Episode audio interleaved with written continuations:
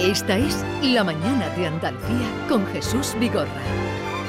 Canal Sur Radio.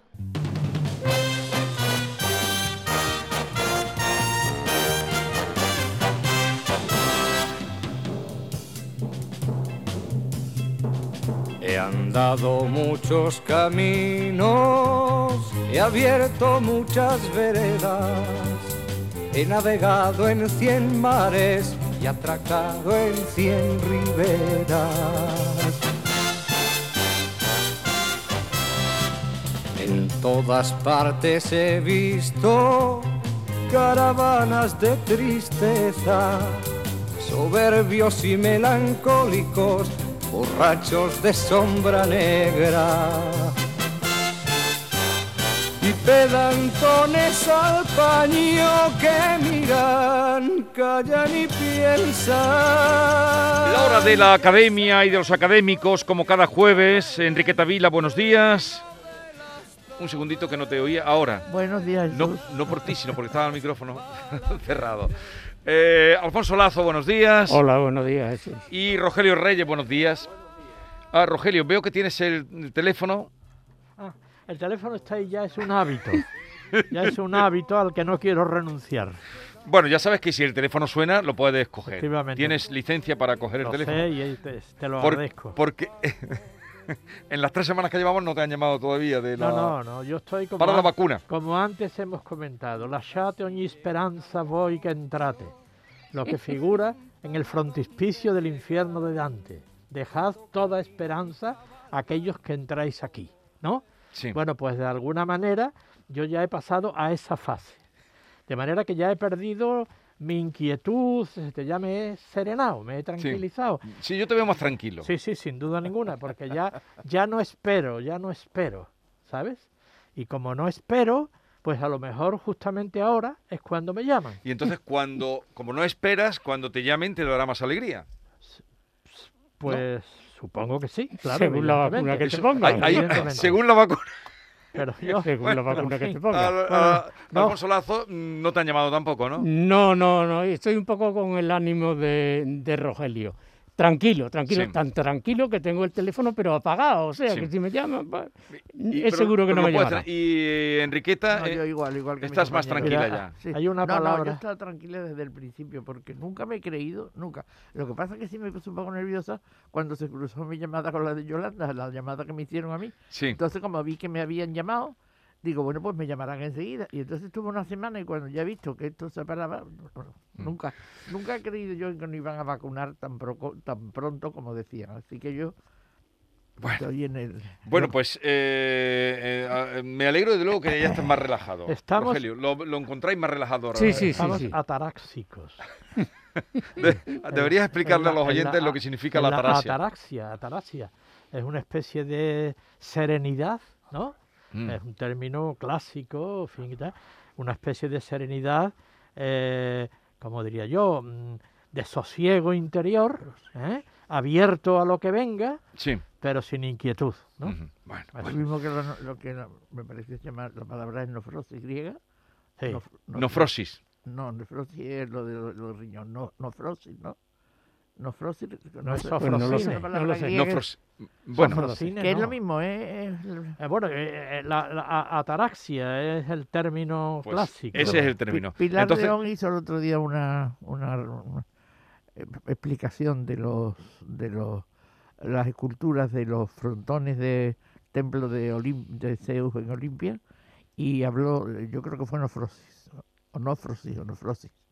Y es eso, un estado de, de, per- de perfección, de plenitud, de y ataraxia es otra cosa, claro. Sí, existen todas las religiones, ¿eh? Ataraxia Esa- es relajamiento, Sí, bueno, bueno, no, no es, un- ataraxia, eh, es es un, ataraxia. es un despego. es ataraxia. Yo creo que es ataraxia, pero bueno, es Sí. igual, no vayamos a... Yo estoy con Enrique, creo que es ataraxia. Bueno, ¿eh? pues tal vez, pasa- tal pero en fin, entonces no sé. pero de atarasía sería atarásico, eso sí. ¿no? atarásico, atarásico. Yo estoy, yo, mm, cuando voy a decir, estoy atarásico.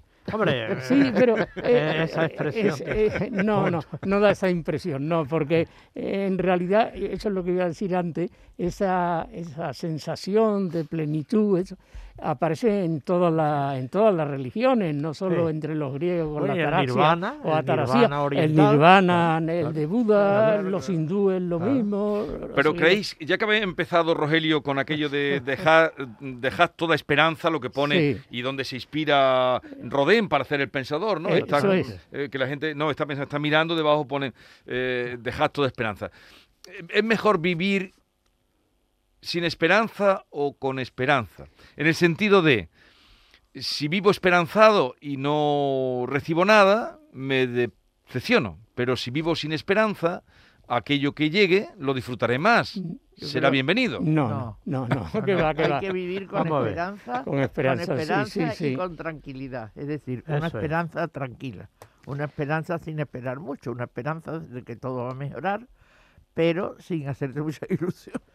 Yo creo no que- No, es, para es no que si vives sin esperanza, eh, lo que otras es por una vida amargada Sí. eternamente, ¿no? No, o no, sea, claro. Bueno, yo me, ref- me refiero la desesperanza, lo que está diciendo, mm, como ya no espero que me llamen para la vacuna, Ah, bueno, cuando me sí. lemmen me dará una alegría enorme. Sí, si sí, un bueno. padre mm, A mí me va a dar alegría siempre que me llame. No, no, a mí no, me da igual. Ay, ¿eh? ah. Pero, pero eh, claro, en ese sentido, el optimista está mucho más predispuesto a los desengaños que el Claro, pesimista. claro. ¿eh? Y, Claro. y si tienes muchas esperanzas en muchas cosas, pues al final tu vida puede verla como un fracaso absoluto. por eso. Sí, Claro, yo- No, pero entonces eh, buscar alguna esperanza importante, creo- sí, un, un sentido a la vida, dicho de Hay, otra hay manera. que tener ¿eh? una Totalmente de esperanza que no sea una esperanza compulsiva, porque una esperanza compulsiva conduce a la frustración y la frustración conduce naturalmente a la- al desengaño y a, la, y a la tristeza y a la preocupación. O sea, tiene que ser una esperanza, pero una esperanza Esperanzada. Una esperanza sosegada, no compulsiva. Muy difícil. Muy difícil conseguir. Alfonso que eso es Un, imposible, vamos. Es un imposible. Por eso digo que si uno llega a, a tener, a no esperar nada más que lo No, que pueda eso- hacer, lo que reciba, Eh, claro, Pues es no tener, bueno, no no tener, será más. no ser un iluso en todo caso. Claro, si eres un iluso y tú eh, piensas no llegar a ser un. Pablo Iglesias, pues entonces no, no, ¿Os no lo conseguirás probablemente. Pero tú ¿no? ves iluso a Pablo Iglesias.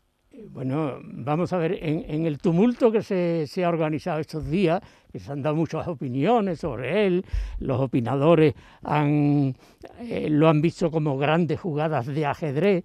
eh, hay una persona que yo creo que dio en el clavo eh, para, para explicar todo eso, que ha sido su antigua compañera Ah. de partido, Teresa Rodríguez. Sí. Bueno, yo la vi por televisión cuando lo dijo. ¿eh?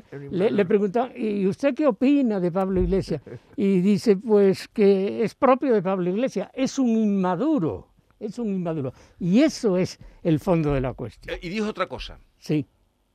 Dijo otra cosa, eh, algo otra así, cosa. con, con respeto, un culo de, malo, de mal asiento. Dijo, se ¿eh? aburre. Se aburre, se, Se aburre, claro, no exactamente. sabe- No sabe, gestionar. A él le gusta que la calle, dice. la- la- agitar la calle, ponerse de, de jefe, de, de salvador de la Claro, patria, en, la ca- en las, ba- las barricadas. Eso es lo que a él le es, gusta. eso es y, una- y- y se aburre. se aburre, pero porque es un adolescente. Por eso yo digo que ¿eh? es, un, eh, es un adolescente. Él piensa que está en el San Petersburgo de 1917 y que es un bolchevique de aquella época. Eh, no sabe, porque me parece que es bastante ignorante eh, en historia, que los bolcheviques nunca ganaron unas elecciones y que llegaron al poder a través de un golpe de Estado, ¿no? Entonces, él está pensando en esas absurdidades que en España puede un, un ocurrir golpe de eso. Estado como absolutamente bravo, como el que, como el que intentó dar este, perdón, Pedro Sánchez cuando fue directamente a, to- a tomar la, el, el sitio de la, la- la Puerta del Sol, el, el palacio de la de la presidenta de la Junta, donde está la presidencia de la Junta. Fue, fue la- él, él fue al palacio de la presidenta de la No, Junta. pero Pedro Sánchez no.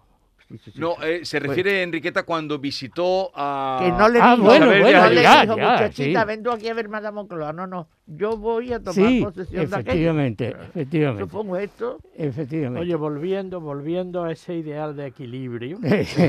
Rogelio quiere salir rápidamente ¿Os de la acordáis, situación os acordáis del poema If de Kipling? Sí, Hombre, hoy, qué ¿cómo maravilla, no? qué Cuando maravilla. ¿Cómo no? propugna, propugna que ni el éxito ni el fracaso es, est- es estoicismo puro. Son los estoicos, Claro. evidentemente. O sea, ni el éxito te desborda y te abate, ni el fracaso, ¿eh? Ni el fracaso te hunde tampoco. Bueno. Es decir, puedes recibir ambas cosas en- con el mismo grado de serenidad.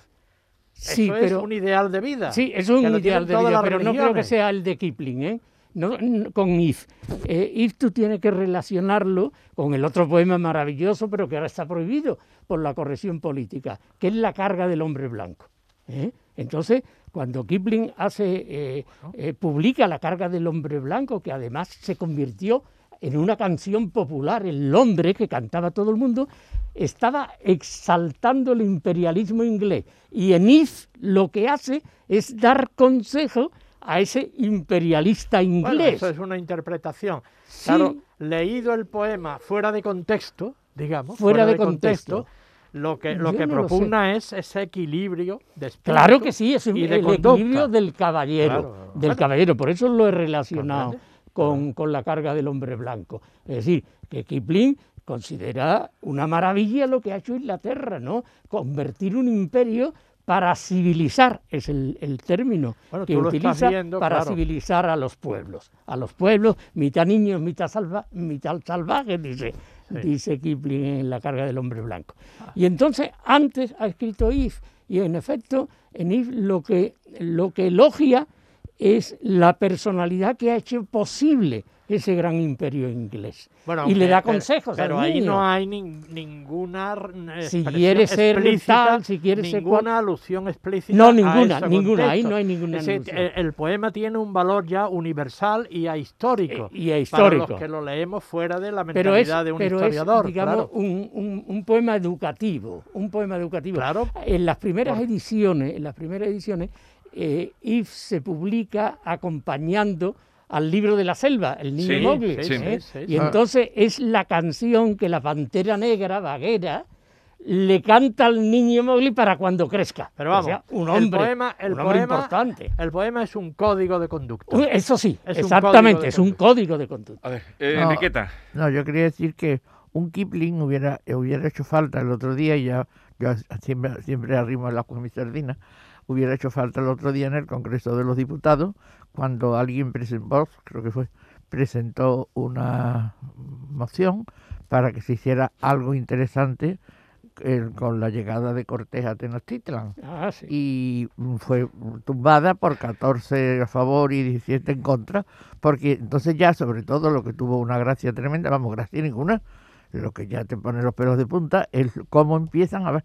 No, porque claro, la figura de Cortés eh, fue un imperialista y el imperio fue no sé cuánto y el imperio, es decir, poniéndonos verdes, porque algo ha dicho ya que yo el otro día lo advertí en, precisamente en la Academia de la Historia, y digo, nos van a dar ya mismo por todas partes. Vamos a ir por delante, vamos a ir por delante y vamos a adelantarnos nosotros. Bueno, total, que no sé lo que pasará, pero que sí te digo que el otro día ya estaba en el Congreso de los Diputados. No hubo nadie y creo que los, de, los del PP dijeron, bueno, sí, pero es que eso hay que mirarlo con la mirada de ahora. Vamos a ver, ¿cómo hay que mirarlo con la mirada de ahora? Ah, que no eran, que no eran antropofágicos los, los aztecas, que no tenían delitos de sangre, pero vamos a ver qué estáis diciendo.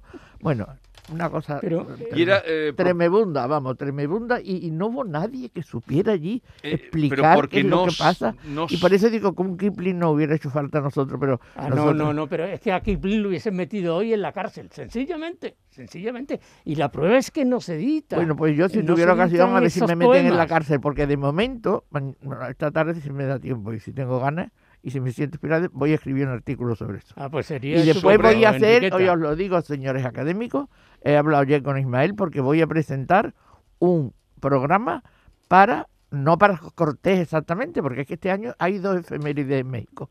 Una es la llegada de Cortés a Tenochtitlan y otra es la declaración de independencia, de- el, el, el 200 aniversario de la declaración de independencia y el 500. de la- es decir, los tres siglos medios son los que tenemos que examinar nosotros, porque además es que, es que 500. es nuestra historia y es su historia, es que esto es la historia de los dos países.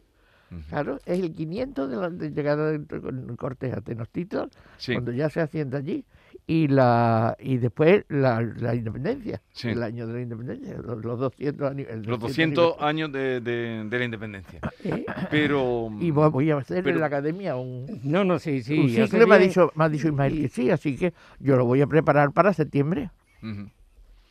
Ujú. Por Pero- eso digo que me, pa- me parece que es que nosotros, eh, los, los ingleses para eso siempre han sido muy valientes y van por delante y van es. por todo por delante y siempre son los mejores y se adelantan y bueno, cuando lo de Blas de Leso, Sí. que se cargó una flota inglesa, la más grande que los españoles han cargado en su vida, pues fue el príncipe, que siempre será príncipe, Carlos, Sí. con la nueva mujer, a poner una, una placa allí en, en, En donde tuvo lugar- donde tuvo sí. lugar la batalla y habían, habían acuñado unas monedas de oro y, y tuvieron que guardar las monedas de oro y, y los, los, los cartageneros le, le tiraron piedras a la placa, la destrozaron.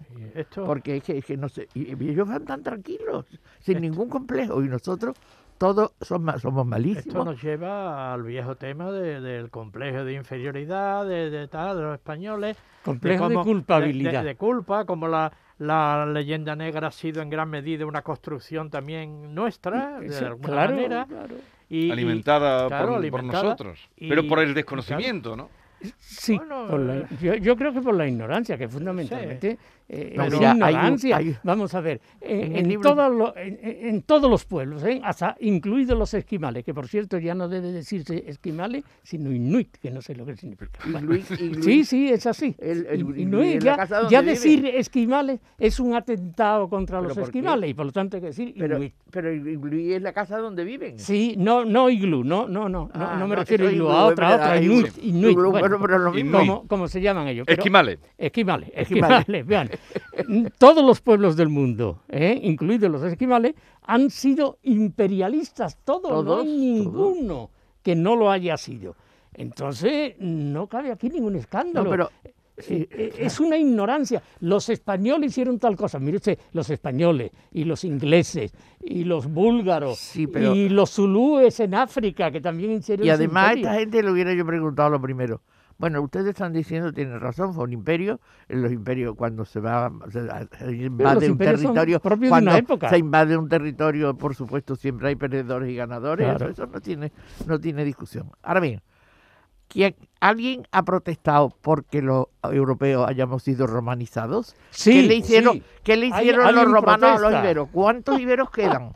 Esa- Ninguno. Bueno, pues hay gente que ¿Cuántos dice. iberos quedan? Ninguno. Y ¿Cuántos mexicanos quedan? Aztecas y mayas. Y Muchísimos. en último término, perdona, Eh, No, no, adelante, Rogelia.